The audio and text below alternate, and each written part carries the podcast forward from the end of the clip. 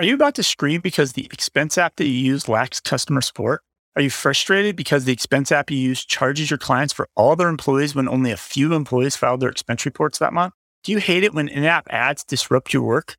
If you said yes to any of these questions, stay tuned to hear more from our sponsor, Fyle, later in the episode.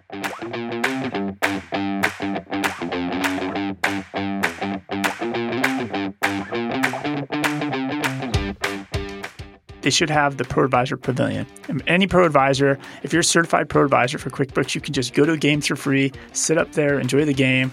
A special box just for the ProAdvisors? That would be amazing. Do just it into suggestion, it. just a suggestion. That's all.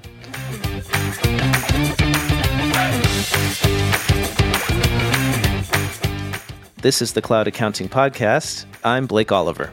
And I'm David Leary.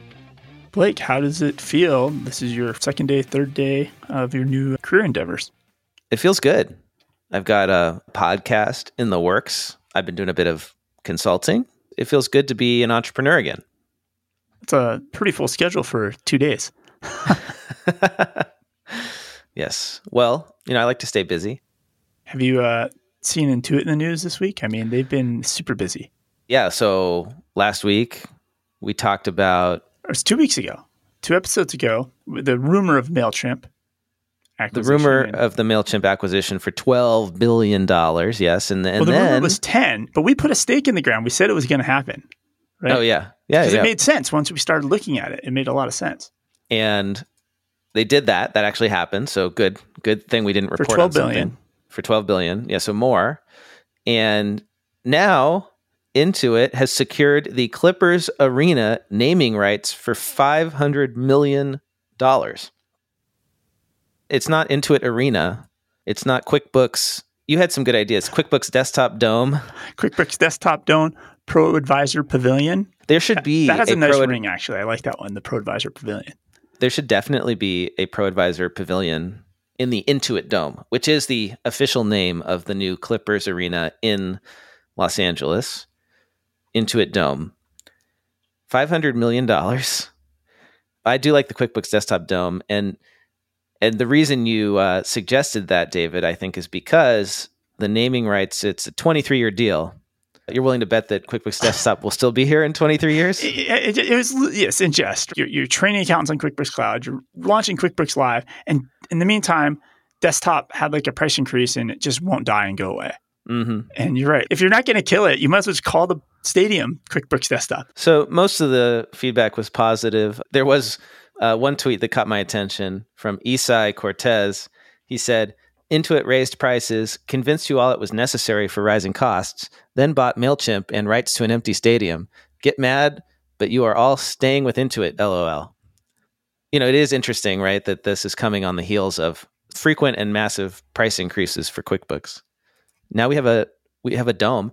I don't understand why didn't they call it the QuickBooks Dome or TurboTax Dome? Yeah, because nobody outside of the accounting world knows what Intuit is, and that's why they're doing this. I think because they want more people to know that Intuit exists. Because like my whole entire career, when I was at Intuit, I'd get on an airplane flight and you'd sit next to somebody, and they say, "Where do you work?" I'd say Intuit, and they're like, "What?"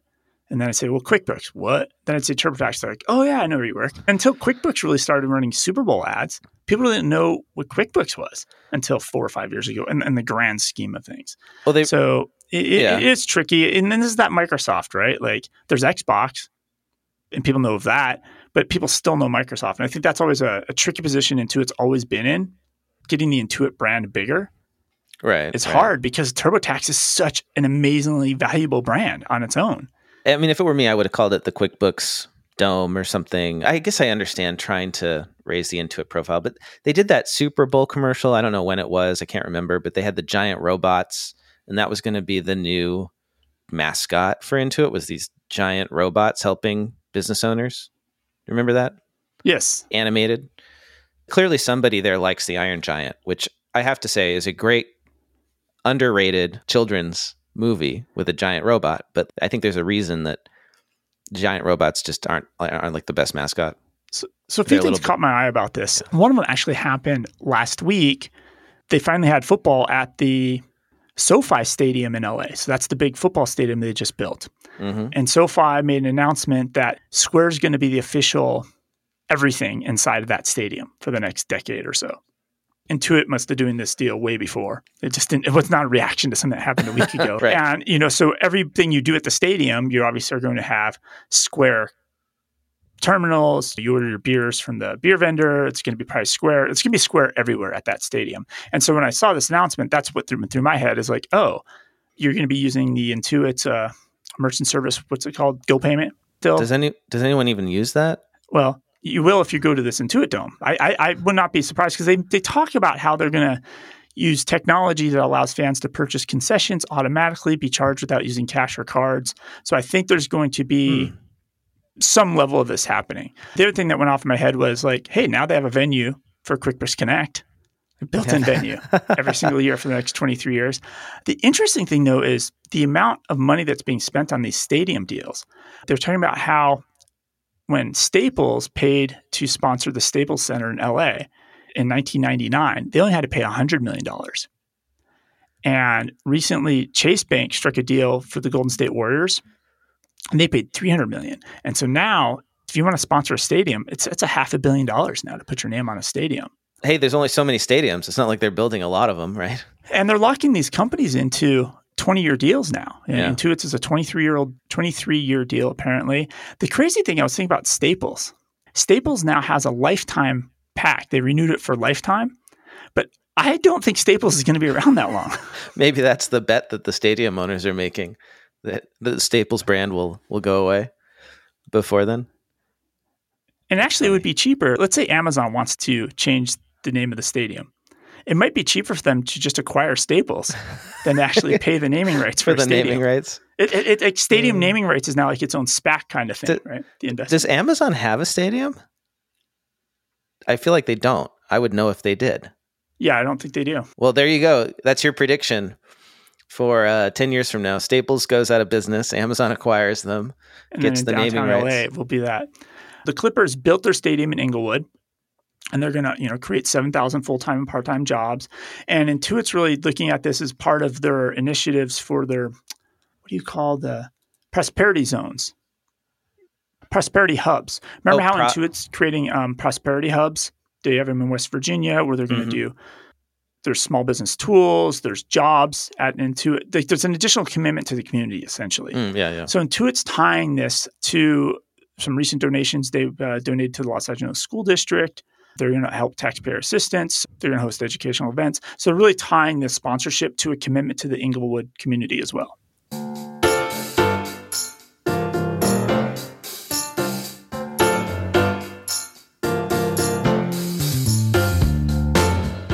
This episode of the Cloud Accounting Podcast is sponsored by Client Hub.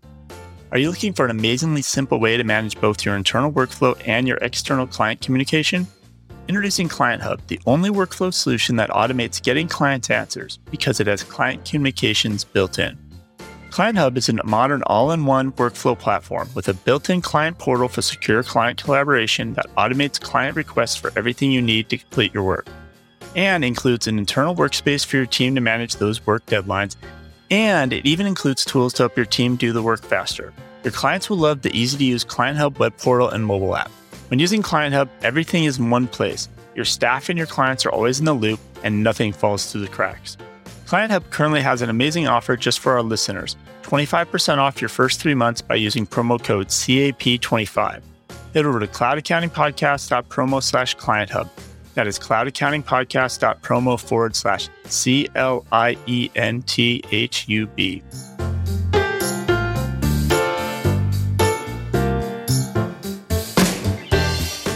So, since we're talking about Intuit, going back to the uh, MailChimp acquisition, there was a story on Insider. The headline is MailChimp employees are furious after the company's founders promised to never sell, withheld equity, and then sold it for $12 billion. I think we discussed this when we talked about the deal that the two co founders of MailChimp, I think there's two of them, they own the whole company. They never took outside investment, they never took venture capital. So they're getting giant checks for this acquisition.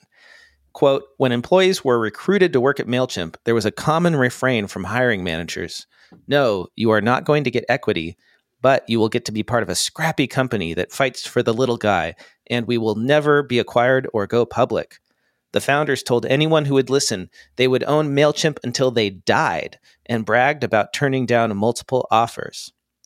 It was part of the company lore that they would never sell, said a former MailChimp employee. Employees were indoctrinated with this narrative. And of course, the two founders did sell. So it's creating a little bit of fallout at MailChimp. I wonder if this is going to create some sort of exodus.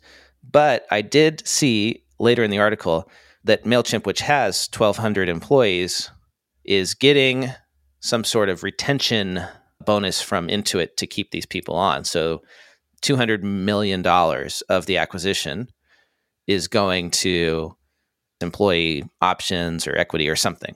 And everything has context, right? And my understanding is MailChimp, though, did really take care, genuinely take care of their employees. They did not give equity, but your 401k match, 25%, and you instantly vested. Yeah. And, well, and, so and, they so they then they they had a, a decent bonus structure. So they, it wasn't like they were paying people cheaply and then they, they did take care of their employees. I think they probably set out to not sell, but I, I see where people are upset because each founder now is probably walking around, out with five billion dollars each. you know, I don't blame them. If you're an employee and you accept an offer where you don't get equity, that's on you. I mean, you chose to take more salary over equity, and that's generally how it works. And, and uh, what set this up is because they were in, in Atlanta.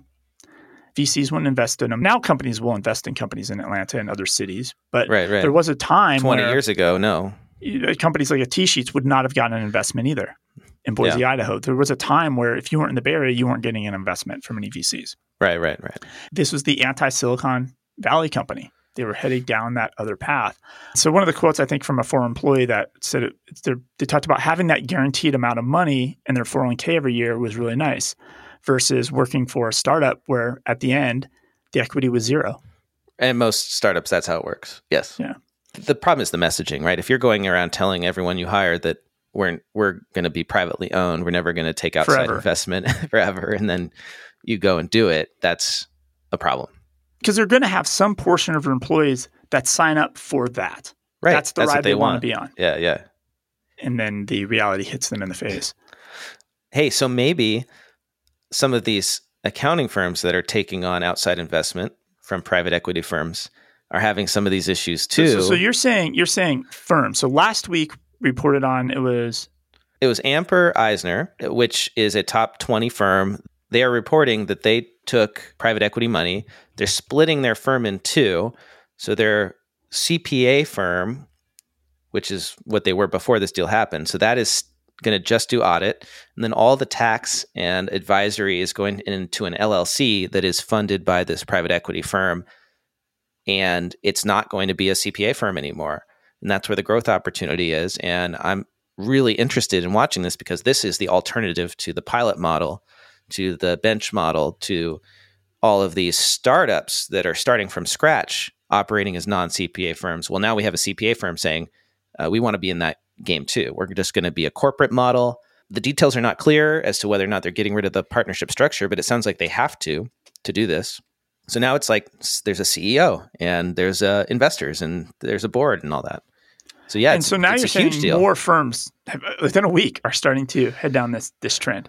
Yeah, well, I don't know if it's like as a result of this or these are just other deals that we haven't been paying attention to. There was a story in accounting today. The headline is Private Equity Firms Take Stakes in Accounting Firms, reporting on two other deals that have recently happened. A firm called Lightyear Capital has partnered with Schellman and Co. Lightyear said Friday that its affiliated investment funds have agreed to acquire assets from and partner with Schellman, in forming a new technology and cybersecurity venture known as Schellman Compliance LLC. There you have it again. It's a limited liability company, not a CPA firm. This is a Tampa based firm. Schellman is taking their licensed CPA firm, and that's just going to do attest services, whereas Schellman Compliance LLC will provide all the non attest services.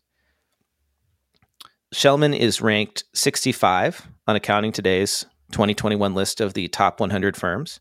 They have 77 million in revenue. The other deal is a firm that I have worked with personally, so I'm excited to hear about this. CFGI is a Boston based non audit accounting advisory firm. So they don't do any audit already. They're not a CPA firm. They had already previously taken private equity and now they're taking on more. The investment is valuing CFGI at approximately $1.85 billion. So, how does that compare to the pilot valuation? Do you remember what pilot was valued at? When it was a little ridiculous because I think they would have been like the seventh most valuable firm, right? I'm going to look it up. 1.2 billion dollars. So now we have a new winner. CFGI is valued at 1.85 billion according to this new private equity investment. So they they've actually they're the original apparently in terms so you of split off, put your audit and tax in a bucket over here on the left, and move no, all ju- your other stuff to the right. Just the bucket. audit. Just, just the, the, audit. Just, just, the audit. You, you shave off the audit and its own firm that nobody cares st- about. Yeah, that, and, and then you have more value. right, right. Because the audit firm is a CPA firm. They're going to operate under a partnership model. They've got all these rules they got to follow. They've got all this regulation they're under. And why not just like just stop doing the audit part of your firm? Just kill the whole thing. Like, like, like who's who's going to sign up? Like, I guess I'll be the partner that stays in the audit division. Well, the audit partners. So that's what you're doing. You're you're carving them out, letting them do their thing. They're the traditional CPA firm business, and they're probably getting some buyout as part of this deal or maybe they still somehow get money from this non CPA firm. to own some part of the other. Yeah, you know, you got to structure these legal agreements where you can share resources and stuff. The firms can still work together, even though they're legally separate. You just have to be really careful about how you structure that so you don't get in trouble with violating independence and all this stuff with clients. But it's it's better to be two different companies than to be one, just because of the way the regs are are, are issued.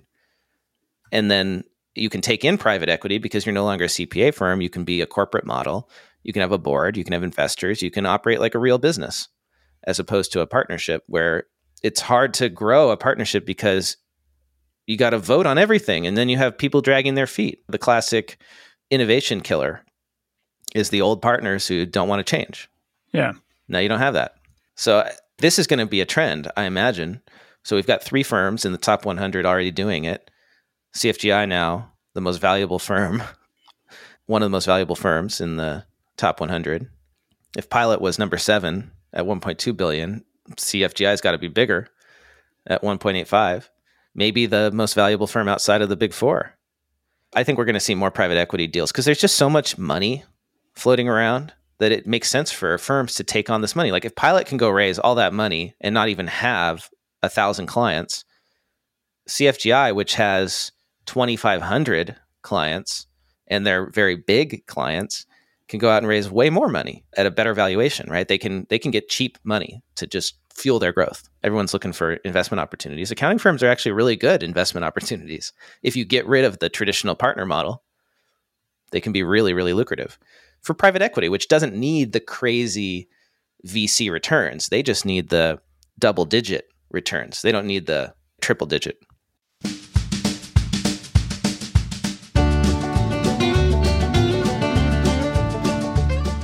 This episode of the Cloud Accounting Podcast is sponsored by Rewind.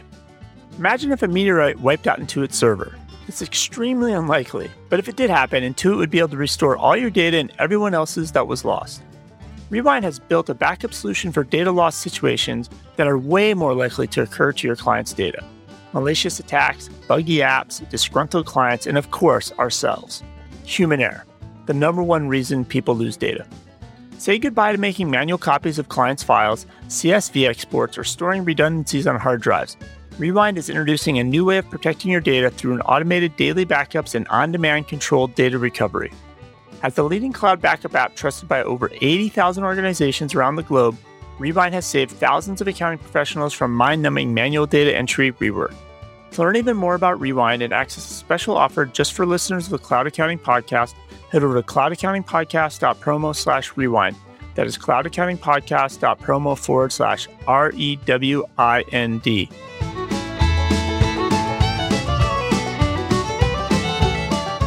You just have to make sure you invest into an accounting firm that has integrity. I don't know if you saw, did you see what happened with KPMG down in Australia?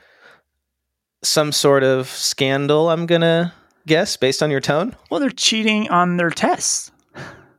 KPMG here got in trouble for that, right? They were cheating on the ethics exams. Like, it was kind of ironic, right? Or was that KPMG? It was one of the big four got caught.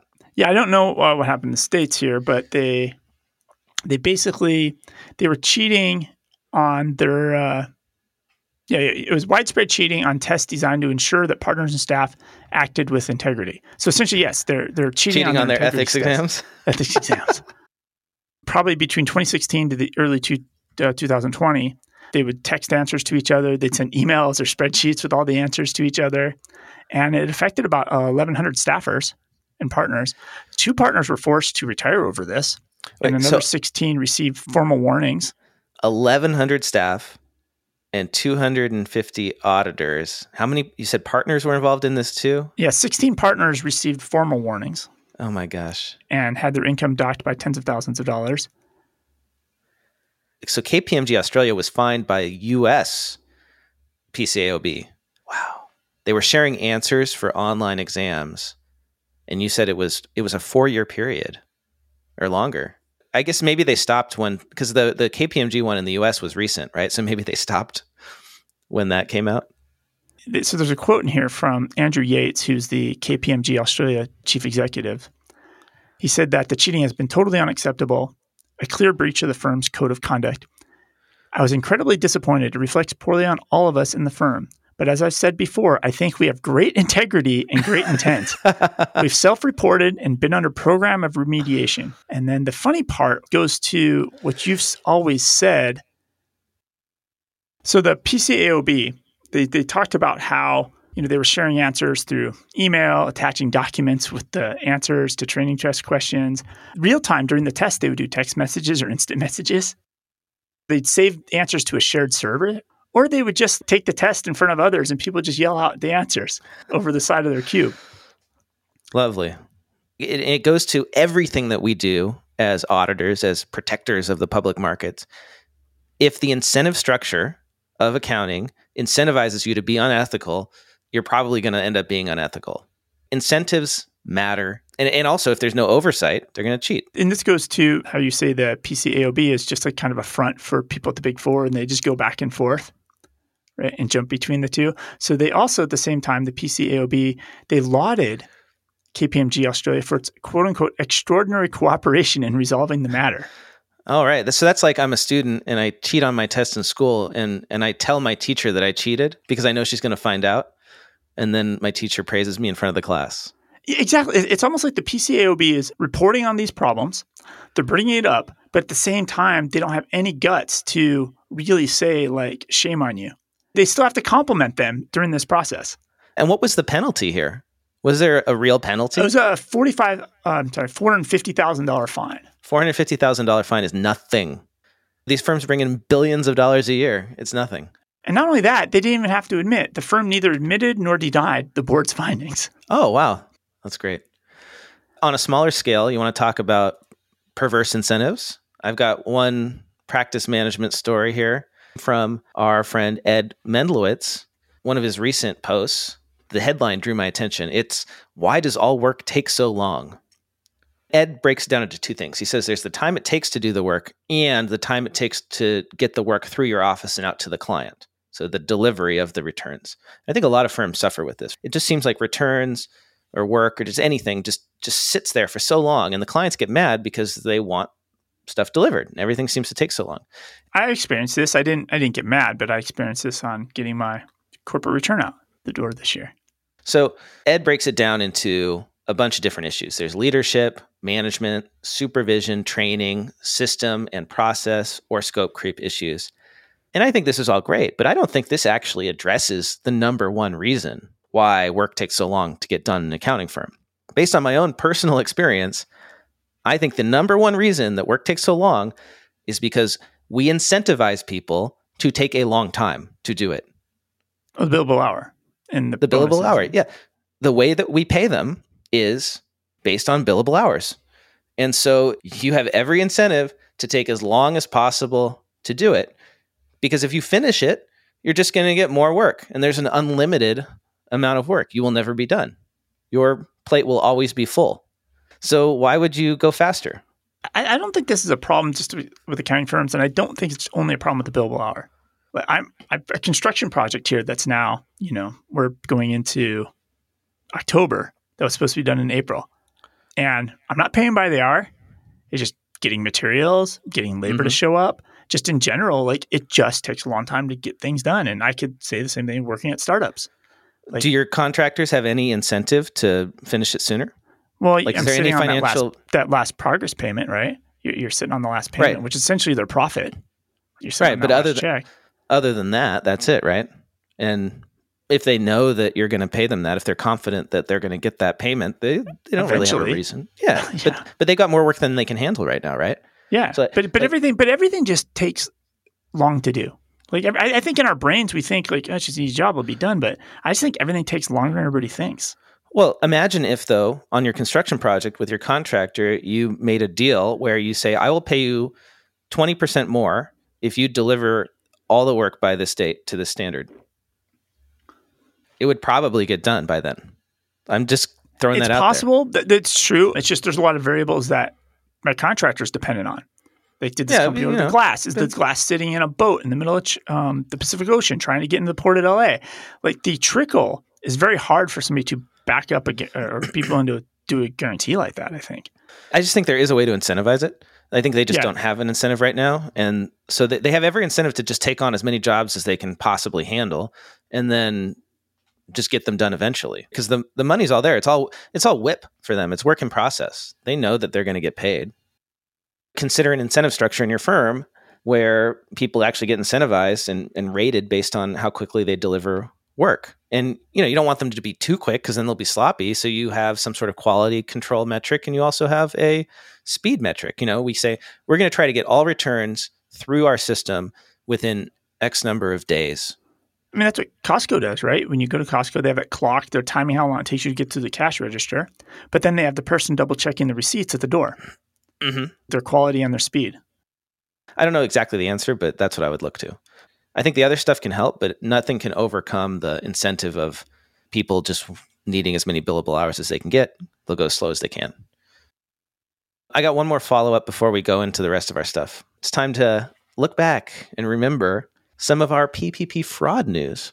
Do you remember the star from Love and Hip Hop Atlanta? Maurice Mo Fayne is a cast member or was a cast member on that show and committed PPP fraud. He has been sentenced. The, the government went after him big time, sentenced to 17.5 years for his role in PPP loan fraud. He defrauded the system to the tune of $3.7 million, funded a lavish lifestyle, and claimed that he employed 107 people in his trucking business with a monthly payroll of close to $1.5 million. Of course, that wasn't the case. He did not have nearly that many people working for him. And he was up against something like 30 years, and he got 17.5. Just to recap on this, I want I want to frame this up because it ties into my next story. He took three million dollars from the PPP Uh, program. 3.7 million, yes, defrauded the system to 3.7 million dollars. They tried to put him in jail for thirty years, Well, that was the max. the max. He got Yeah. seventeen year sentence. Okay, And and let's just put this in the context. I know you you've got something you're going to follow up with, but let's just remember KPMG massively cheated on ethics exams and got hit with a half half, half a million dollar fine and and I'm sure nobody and never gonna- even had to admit they did anything wrong. Yeah. And they got complimented for it.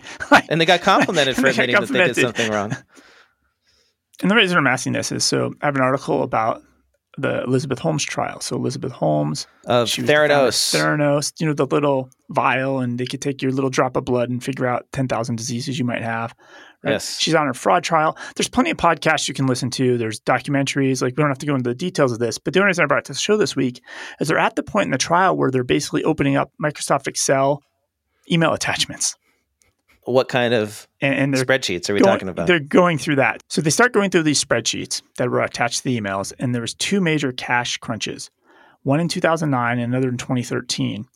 And the one in 2009, when it started to get really tight, she had to send updates. This Danise Yam had to send That- updates to Holmes and Balwani, who's the other CEO. I think The one who was her boyfriend also. her boyfriend. Yep, And on a weekly basis. Danise Yam was their controller. Their controller. Like that. So that's what's interesting is like, so they actually put the accountant on the stand. And so they were burning about $2 million a week. We, we've talked about this for accounting for startups.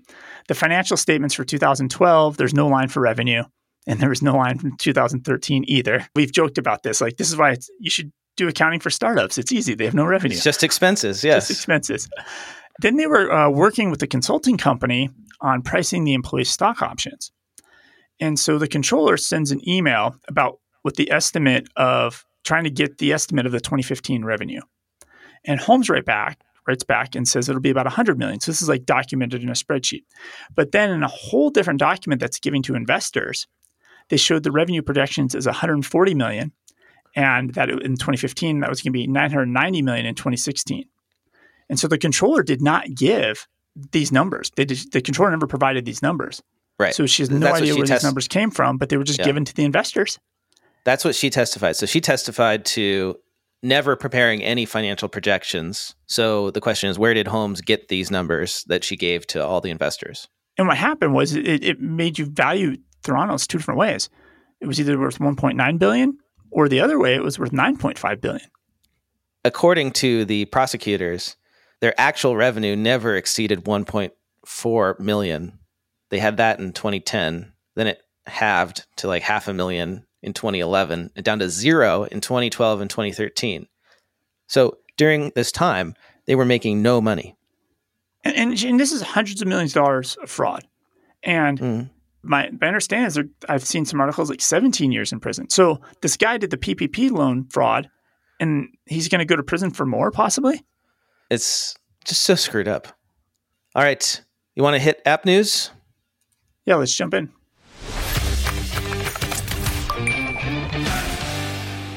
I'm excited that XeroCon is going to be coming back to the US. XeroCon will be in New Orleans in 2022. The dates May 25th to 26th at the Ernest N. Morial Convention Center. They should have held it at the Intuit Dome. Good quote in here. We hope you'll join us at what some have affectionately coined as the Coachella for accountants and bookkeepers to reconnect with other forward thinking professionals, to celebrate accomplishments, and to learn more about the latest Xero tools and features. I've never been to Coachella, but I've been to a bunch of XeroCons. So I guess now I need to go to Coachella because I think uh, apparently I'll like it.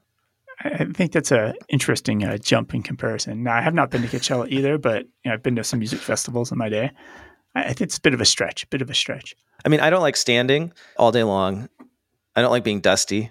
And I, I don't like porta potties. So I feel like that rules out Coachella for me. Exactly. And so that that that description is not what XeroCon's like. Right? You have working bathrooms. You're not sleeping in a tent with your friends that you Yeah. traveled there with. Right. So Toast, they do restaurant point of sales. They plan on going uh, public, right? They're going to have their IPO soon.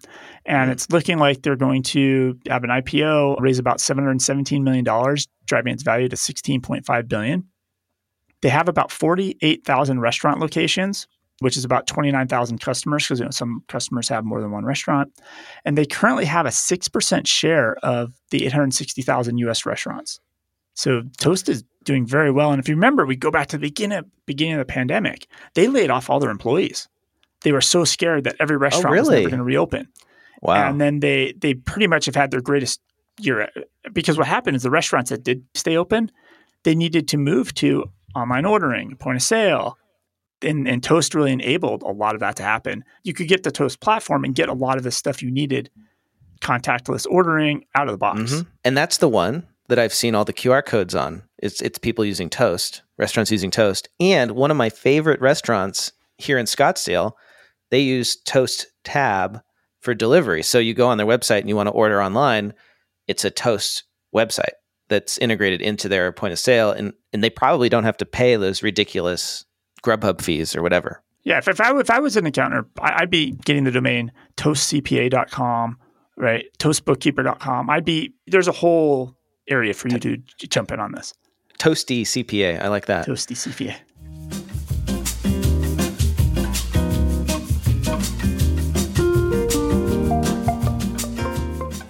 This episode of the Cloud Accounting Podcast is sponsored by Approval Max. During my career, I've worked on both ends of the AP process, from the scanning of the bills and now paying of bills. Repeatedly, the one thing that I've heard over and over again is what about the approval of bills? This is where Approval Max comes in. Approval Max enables flexible multi step approvals for key accounts payable documents. By using Approval Max, you can ensure a bill is approved before it ever gets entered into QuickBooks Online. Approval requests can be routed based on QBO data like vendor, amounts, category, and class. Then, once the bill is approved, it'll move to the accounting system to be paid, and it'll even include an attached audit trail documenting the approval details. Approval Max makes approvers work easier as well with automated notifications and a mobile app. Approval Max offers direct integration with Dext Prepare to ensure you have completely paperless accounts payable process from capturing to approving to paying. You want to learn more about Approval Max and to get your free partner edition of Approval Max, head over to cloudaccountingpodcast.promo slash approval max. That is cloudaccountingpodcast.promo forward slash A P P R O V A L M A X.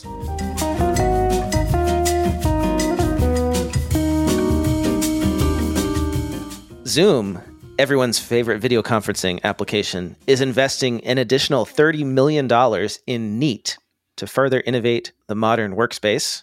That's the headline on the Zoom blog. So this is not the company we had two weeks ago who now launched GL, but which was at one time called Neat Receipts, the scanner No. company. This is a different No. company called Neat. Yes, different company called Neat that makes video conferencing devices.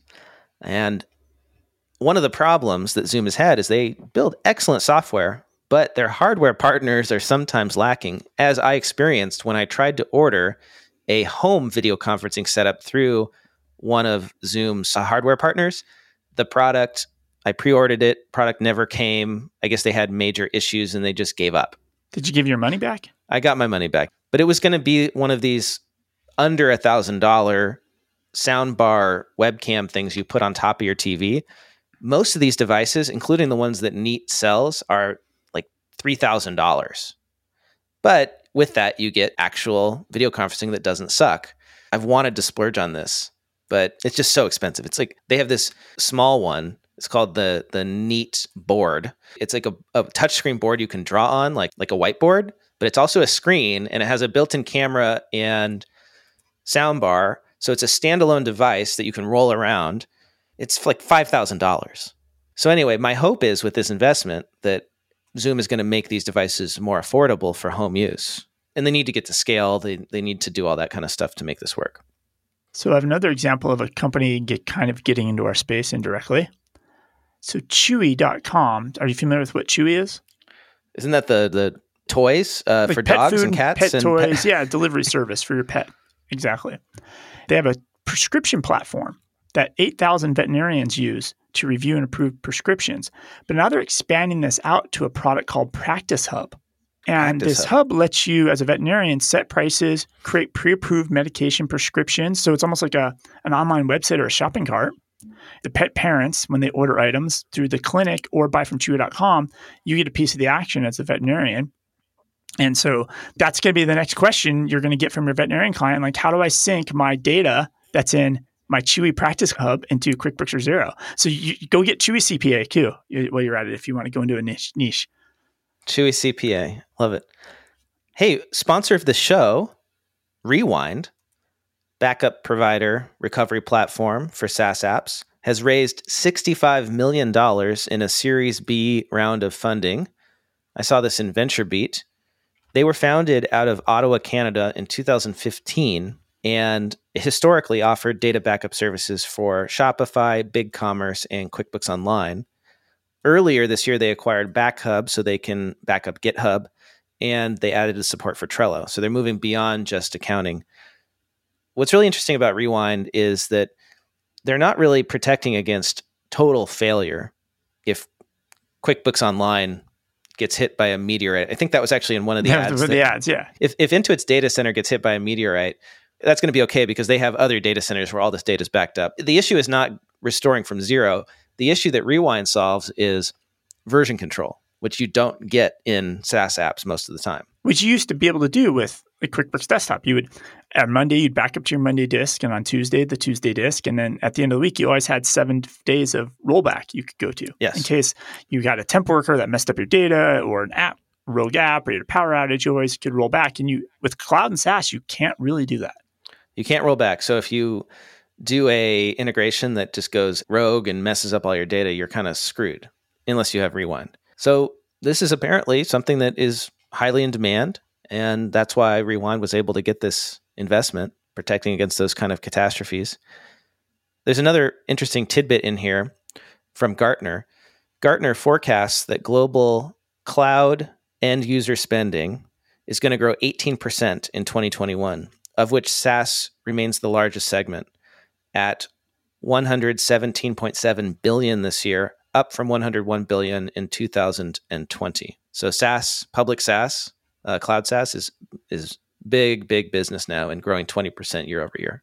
And I think the other part of that article that struck my my eye was how they're announcing their plans to integrate with so many more things. So Xero, Zendesk, GitLab, Bitbucket, Jira, Weebly, HubSpot, Zoho, Confluence, Basecamp, Monday.com, Asana, Airtable. It's just amazing. Like, mm-hmm. and basically any SaaS app that has a considerable amount of users and would have this dependency of like, oh God, if my data gets messed up, that's a lot of work to fix. They're yeah. rolling in to be the default de facto backup product for that. ADP has announced improvements to its run payroll system and they are adding vaccine tracking. Those who are following all the COVID 19 news know that the Biden administration is putting in regulations through OSHA that all businesses with more than 100 employees are going to have to track vaccine status of their employees to either mandate the vaccine or weekly testing. So ADP has implemented a vaccination status tracking, a way for employers to offer proof of vaccination surveys. I'm pretty sure ADP has like what most of the payroll market in the employers over 100. Well, that's what's interesting about this because the requirement's can be for employers that have 100 more employees. But my understanding is that the run product is actually kind of their down market product, going after like the Intuit payroll crowd, the 12 employee companies. So I believe that the vaccine stuff is actually not part of the run payroll system. These are two separate announcements that got jammed into one oh, article. P- poor press release, which explains because there's one thing just about the run improvements, and it didn't say anything about that. And right, yeah, got no, it. Two separate yeah. press releases makes sense now. So the improvement to run is there's going to be some sort of AI that flags possible payroll errors before you run the payroll. And then you're also going to be able to get alerts from state and local tax jurisdictions directly within Run, along with instructions on how to address those. So that's what the the Run stuff is. Got it. I saw two articles that kind of link together uh, for point of sale. So there's a study that basically nobody's using Apple Pay, considering how many phones there are that are out there. Mm-hmm. What is there? 100 million iPhones, maybe 150 it, million? There's a lot, right? Crazy amount, yes. A crazy amount of iPhones of people that take the time to add their credit card or debit card who actually set up Apple Pay on their phone, only 6.1% even use it ever. So basically means 93% just, even though they set up, never pull their phone out and pay. They just choose to use their credit card or some other method when they pay. Now, I yeah. think you use it, right? I tend to use Apple Pay more these days when I'm buying something online. If there's an Apple Pay option, if you're on a mobile website and it supports that, you can just say pay with Apple Pay and then you don't have to enter all your card information. I find that really nice. I don't tend to use it at an actual point of sale, like physical point of sale, because pulling out my phone and pulling out my wallet with my credit card in it are kind of like the same amount of work and maybe less work because I know my credit card's always going to work and maybe I have some issue, you know, where I can't get the And you don't know just, until you get up to the counter and by that time like I already have my wallet out or Yeah, yeah. And but you know what might change this is the the virtual driver's licenses we talked about.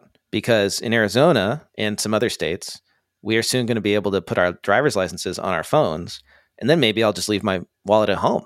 The only reason I take my wallet most of the time is because I need it for my driver's license because you can't go anywhere in, in the state of Arizona without driving, right? And this ties into an announcement from Square. So Square is now going to let, if you're a coffee shop and you're using Square point of sale, you can actually have your customers pull out their phone and they can just take a photo of your QR code at your cash register and pay you that way through the Square Cash app. So they're tying their two ecosystems together. But what Hmm. they're really doing is they're bypassing Apple because every time a merchant pays some another, if you use your iPhone to pay, Apple gets some of that action. There's a there's a bigger fee.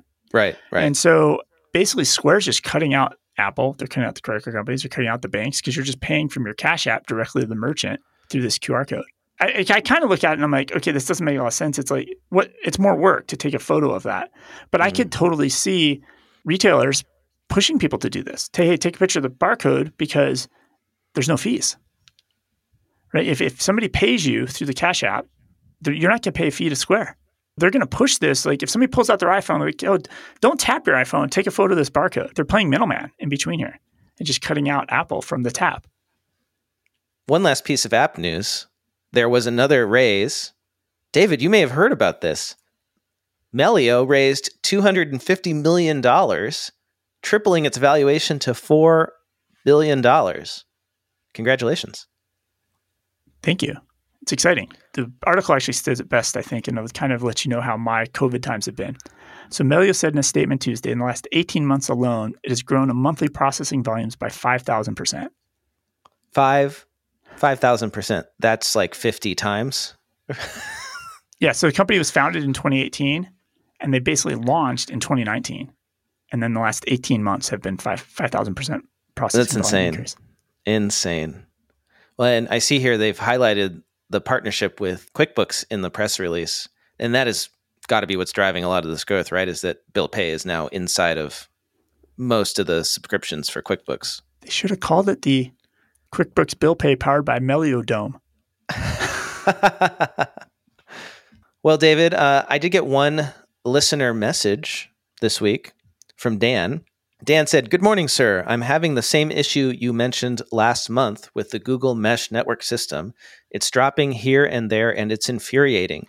Did the new router fix that issue? And did you add any points to stretch out the mesh network in your house? Dan's referring to the issues I had with my Wi Fi. I was using Google Mesh.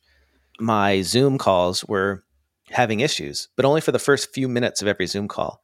And I couldn't figure out what it was. It wasn't my internet speed, it wasn't my Wi Fi card in my computer. It turned out it was the router itself was being overloaded with too many devices on my network. My computer was not getting prioritized, and it didn't have this administrator function where you could reliably prioritize the devices. So I bought a new one. I bought an Asus router, and it's the Wirecutter's pick. I think the Wirecutter is now behind a paywall, so you can't exactly find that. So It doesn't I- matter. find- This is Blake's pick. And and I, I when I had that power outage and it fried my router and all my network stuff, I switched from Netgear and I'm now I've jumped on Asus too. I'm using the older Asus model because I have a wired backhaul through my house. Mhm. But it is the it is by far above and beyond anything I ever had from Netgear before. So you must be using the Archer AX50. No, I'm using the Zen Wi-Fi Max Mini, Okay. the Asus Zen Wi-Fi, and you have the new Zen Wi-Fi. No, I have the upgraded one for gigabit internet service. It's the Asus RT-AX88U, and it has solved all of my problems. I get amazing Wi-Fi speeds now. It's it's absurd. I am not using the mesh functionality. I didn't need to buy an extra access point because it covers my whole house. Most houses, these newer routers can actually cover the whole thing. If like if it's up to three thousand square feet. After that, you might need a an additional one. So that's it from me, David. If our listeners want to get in touch with you online, where's the best place for them to do that? On all the socials, you can just find me. I'm at David Leary. I am at Blake T. Oliver. As David likes to say, if you connect with either of us on LinkedIn, just say that you're not a bot. If you want to give us a call and let us know what you think about any of the stories on our episodes or just anything at all, call 202 695 1040, 202 695 1040. It goes straight to voicemail. You get a couple minutes to tell us what you think, and we will take a listen and we might even play it on the air. Actually, I have a great idea that would be really fun this week. Is everybody should just kind of tweet out at the Cloud Accounting Podcast like other names for the Intuit Dome. I'm sure there's some good ideas out there. We'd love to hear them. I, I still think the inside, you're right. They should have the Pro Advisor Pavilion. Any Pro Advisor, if you're a certified Pro Advisor for QuickBooks, you can just go to games for free, sit up there, enjoy the game. A special box just for the Pro Advisors? That would be amazing. Do just it into suggestion, it. just a suggestion. That's all. Well, and now Xero needs to buy the naming rights to some sort of facility as well. I think so. Get get your own uh, arena. All right, David. Stay healthy. See you here next week. Bye.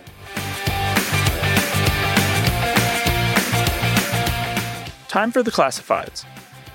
If you're looking to fast track a scalable seven figure accounting firm that doesn't drive you into the ground, check out Ryan Lazanis' online coaching membership, Future Firm Accelerate.